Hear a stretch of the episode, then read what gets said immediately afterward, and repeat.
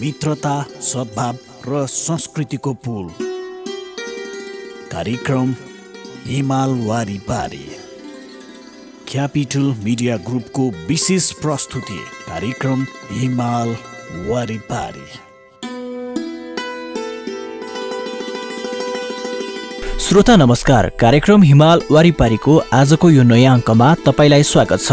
म कार्यक्रम प्रस्तुता नवराज खर्ती तपाईँ यस कार्यक्रमलाई काठमाडौँको केन्द्रीय studio Capital FM ninety two point four megahertz पूर्वाञ्चलको radio Sarangi one one point three megahertz पश्चिमाञ्चलमा radio Sarangi ninety three point eight मेगाहर्ससँगै हाम्रो website CFM अनियर dot com radio Sarangi dot com र विभिन्न मोबाइल एपबाट हरेक बिहान सात तिस बजे र यसको पुनः प्रसारण हरेक साँझ सात तिस बजे सुन्न सक्नुहुन्छ। कार्यक्रम हिमाल वारिपारी मार्फत नेपाल र चीन बीचको मित्रतालाई अझ प्रगाड बनाउने उद्देश्य हामीले बोकेका छौँ। श्रोता यस कार्यक्रममा हामीले नेपाल र चीन बीचको मैत्रीपूर्ण सम्बन्धलाई दिगो बनाउनका लागि विभिन्न सामग्रीहरू प्रस्तुत गर्नेछौँ। चिनको विभिन्न सांस्कृतिक भाषिक सामाजिक ऐतिहासिक तथा त्यहाँको कला कौशललाई सामग्रीको रूपमा प्रस्तुत गर्नेछौँ। श्रोता कार्यक्रमको सुरुवातमा चिनिया भाषामा समेटिएको गीत प्रस्तुत गर्दैछौँ।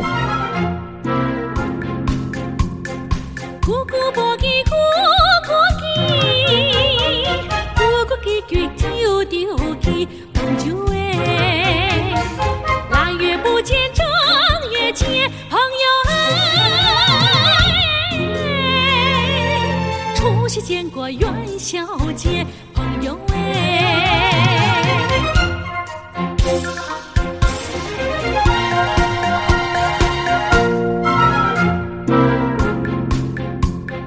姑姑莫记姑姑记，姑姑记过就着记朋友哎。昨天刚见，今又见朋友哎。何必见过海上见朋友耶？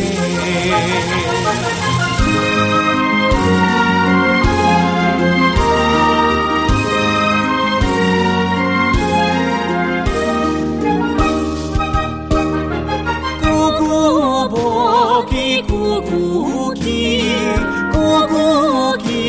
归。秋季不见，冬季见。舟见过四海间，哎，姑姑我给姑姑比，姑姑比鬼丢丢皮，秋季不见，冬季见，五爪见怪。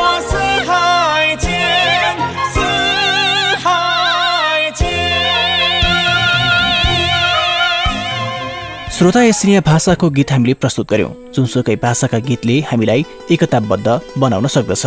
र आशा गरौँ चिनिया भाषाको यस गीतले पनि नेपाल र चीन बीचको भावनात्मक सम्बन्धलाई अझ प्रगाड बनाउनेछ। अब भने श्रोता हामी नेपाल र चीन बीचको सुमधुर सम्बन्धका विविध आयामहरूलाई सामग्रीका रूपमा प्रस्तुत गर्दैछौँ।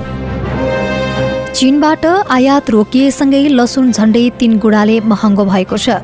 एक महिना अघि किलोको दुई सय पैँतालिस रुपियाँ खुद्रा मूल्य रहेको लसुनको भाउ बढेर किलोको छ सय पाँच रुपियाँ पुगेको कालीमाटी फलफुल तथा तरकारी बजार विकास समितिले जनाएको छ। आयात बन्द भएसँगै व्यापारीले यसअघि नै ल्याएको लसुनको भाउ बढाएका हुन्।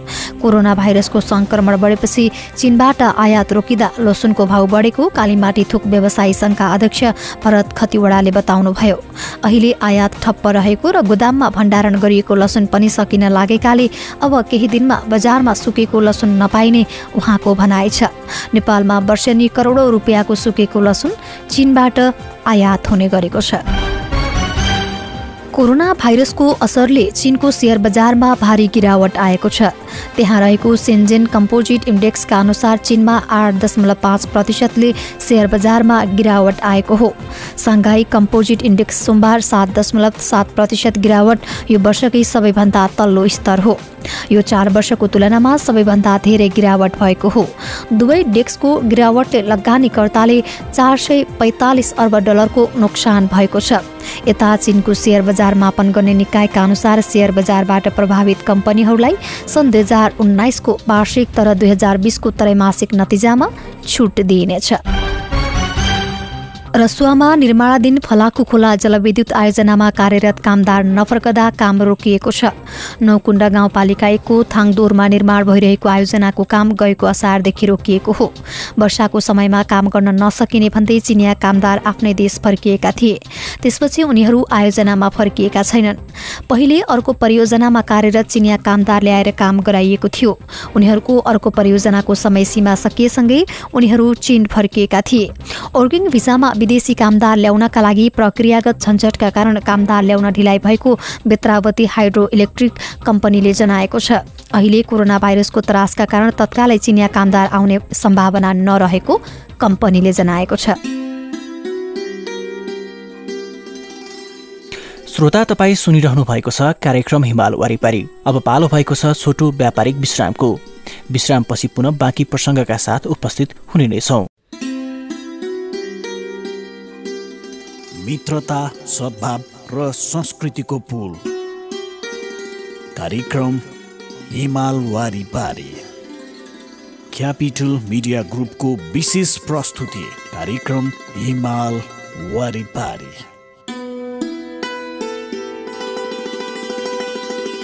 विश्रामपछि पुनः स्वागत छ श्रोता तपाईँ अहिले सुनिरहनु भएको छ कार्यक्रम हिमाल वारिपारी कार्यक्रम हिमाल वारिपारी काठमाडौँको केन्द्रीय studio Capital FM ninety two point four megahertz पूर्वाञ्चलको radio Sarangi one one point three megahertz पश्चिमाञ्चलमा radio Sarangi ninety three point eight मेगाहर्जसँगै हाम्रो website CFM audio dot com radio Sarangi dot com र विभिन्न मोबाइल एपबाट हरेक बिहान सात तिस बजे र यसको पुनः प्रसारण हरेक साँझ सात तिस बजे सुन्न सक्नुहुन्छ।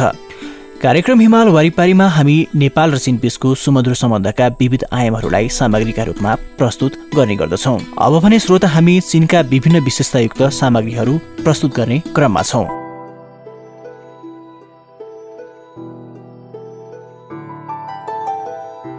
आदरणीय श्रोता कार्यक्रम हिमाल वारिपारीको आजको यस श्रृङ्खलामा तपाईँलाई स्वागत छ। श्रोता आजको यस श्रृङ्खलामा हामीले दुई किनारा बीच हुलाक व्यापार र ढुवानीको बारेमा र दुई किनारा बीच हुलाक व्यापार ढुवानी र सेवा क्षेत्रमा भएको प्रगतिको बारेमा सन्दर्भ सामग्री प्रस्तुत गर्दैछौँ। श्रोता सुरुमा लागौँ दुई किनारा बीच हुलक व्यापार र ढुवानीतर्फ। चीन सरकारले सन् उन्नाइस सय उनासीमा दुई किनारा बीच प्रत्यक्ष रूपमा हुलाक व्यापार र ढुवानी सेवा सञ्चालन गर्ने सुझाव प्रस्तुत गरेको थियो। बितेको तीस वर्षभन्दा बढी समयमा चीन सरकारले उक्त उद्देश्य प्राप्तिका लागि अथक प्रयास गर्दै आएको छ। यसै गरी श्रोता अब लागौँ दुई किनारा बीच हुलाक व्यापार र ढुवानी क्षेत्र सेवामा भएको प्रगति हुलाक सेवा बारेतर्फ। सन् उन्नाइस सय त्रियानब्बेमा मुख्य भूमिस्थित थाइवान जलडमरुका दुई किनारा बीचको सम्बन्ध सङ्गठन र थाइवान स्थित जलडमरुका दुई किनारा बीचको आदान प्रदान सङ्घले दुई किनारा बीच रजिस्टर पत्रको सोधपुज र पूर्ति जस्ता मामिला सम्बन्धी सम्झौतामा हस्ताक्षर गरेका थिए। त्यसपछि दुई किनाराका हुला कार्यालयले औपचारिक रूपमा रजिस्ट्रार पत्रको प्रेपण कार्य सुरु गरेका थिए। यसै गरी लागौँ अब टेलिकम्युनिकेसन सेवाबारे। सन् उन्नाइस सय छ्यानब्बेमा चीन संसार र थाइवानको चुङ्गा संसारले दुई किनारा बीच प्रत्यक्ष रूपमा संसारको आदान प्रदान सम्बन्धी काम गर्न थालेका छन्। सन् उन्नाइस सय उनासयमा र दुई हजारमा अघि पछि गरी निर्माण गरिसकेका चीन र अमेरिका एसिया र युरोप एसिया र प्रशान्त महासागर मुनिमा राखिएका केवल मार्फत दुई किनारा बीच प्रत्यक्ष रूपमा टेलिकम्युनिकेसनको सेवाको स्थापना भएको थियो। यसमा टेलिफोन मोबाइल र टेलिभिजनद्वारा टेलिफोन गर्ने सेवा समावेश छन्। यसै गरी अर्को रहेको छ समुद्री सेवाबारे सन् उन्नाइस सय सन्तानब्बेको अप्रिल मुख्य भूमिको फुचाउ सियामन र थाइवानको गाउँ सियोन सहरबीच पर्यटनको रूपमा समुद्रबाट प्रत्यक्ष सेवा सुरु भएको थियो। सन् दुई हजार एकको आरम्भमा सिङमन र माचुका जनताको खाँचोबारे विचार गर्दा मुख्य भूमिले यी दुई स्थान र फुचियन प्रान्तका समुद्र तटवर्ती क्षेत्रसँग समुद्री सेवाका लागि सकेसम्म सहयोग दिएको थियो। दुवै पक्षले आफ्नो पुँजी र दुई किनाराका रजिस्ट्रार गरिएका जहाजको प्रयोग गर्दै जहाजमा कम्पनीको झन्डा मात्र झुन्ड्याएर समुद्री यात्रुबाहेक र ढुवानी सेवा सञ्चालन गरेका थिए।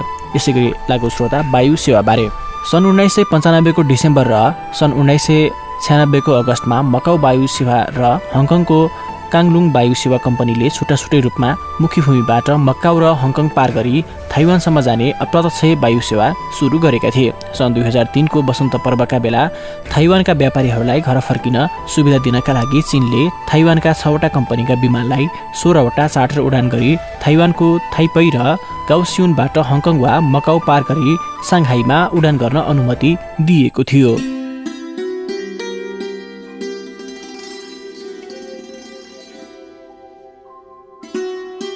श्रोता कार्यक्रम हिमाल वरिपरिको निर्धारित समय सकिने लागेको छ। आजको अङ्कमा हामीले नेपाल र चीन बीच भइ गरेका विविध सामग्रीसँगै चिनिया भाषाको गीतलाई पनि प्रस्तुत गरेका छौँ। आजको अङ्क यति नै। भोलिको नयाँ अङ्कमा पुनः नेपाल र चीन बीचको विविध रोचक सामग्रीका साथ उपस्थित हुने नै छौँ। कार्यक्रम अवधिभर सुनेर साथ दिने सम्पूर्ण श्रोता र प्राविधिक साथको लागि विश्व विष्टलाई धन्यवाद दिँदै आजको कार्यक्रम हिमाल वारिपारीको यस अङ्कबाट म गर्थे। बिदा हुन्छु। नमस्कार।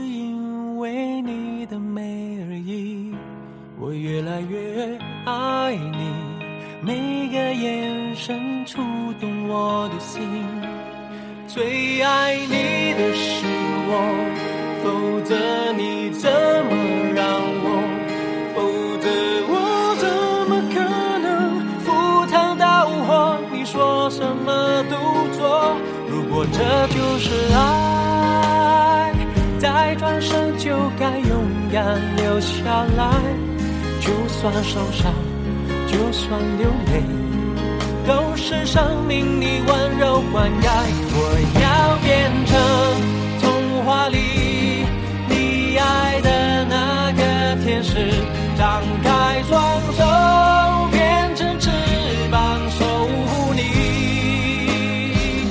你要相信，相信我们会像童话故事里，往更多幸福的地方飞去。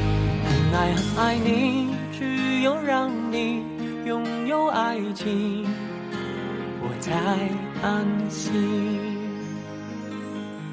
我愿意为你，我愿意为